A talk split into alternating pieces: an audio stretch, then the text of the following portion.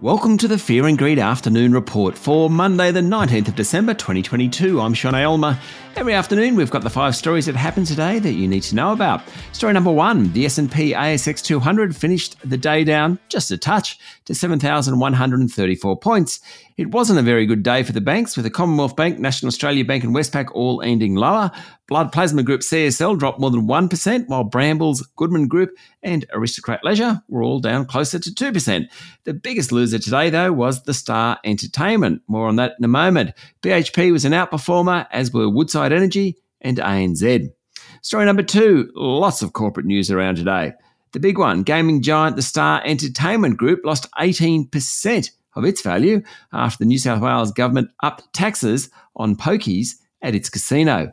Cooper Energy said it's appointed a Santos executive, Jane Norman, to be the next chief executive of the junior oil and gas explorer. West Australian gas player Strike Energy has launched a higher takeover bid for in demand target Warrego Energy as it goes head to head with Gina Rinehart's Hancock Prospecting for control of the Perth Basin producer.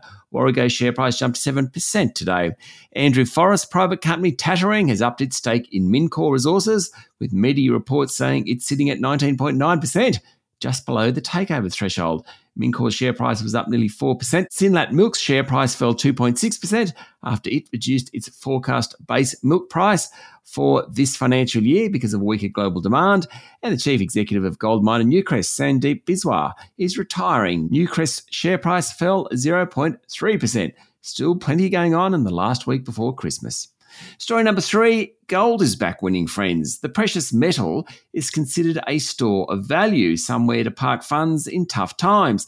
That hasn't always played out in the past couple of years, but it seems to be heading back that way. The price of gold is up about 10% over the past six weeks, trading around 1800 US dollars an ounce. Today, ANZ Research put out a note saying the precious metal could hit 1900 US dollars an ounce next year.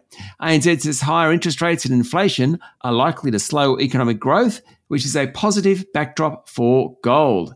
Story number four the Andrew Forrest backed beauty and skincare business BWX has revised sharply lower its earnings for both the past two financial years, recorded a huge loss, and announced that three directors have quit.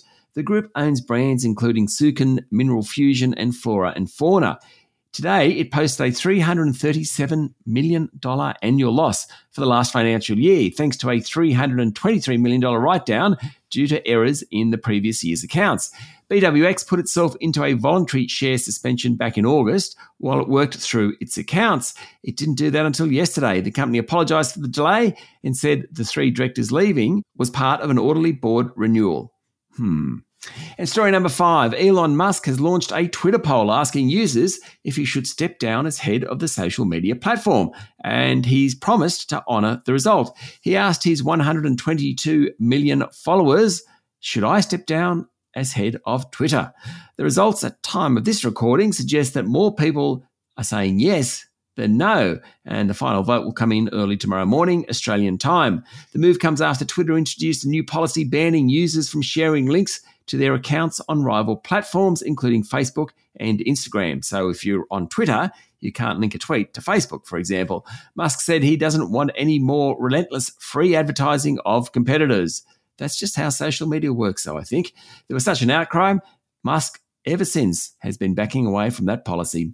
That's it for the afternoon report for Monday, the 19th of December, 2022. Michael Thompson and I will be back tomorrow morning with the Tuesday edition of Fear and Greed. I'm Sean Aylmer. Enjoy your evening.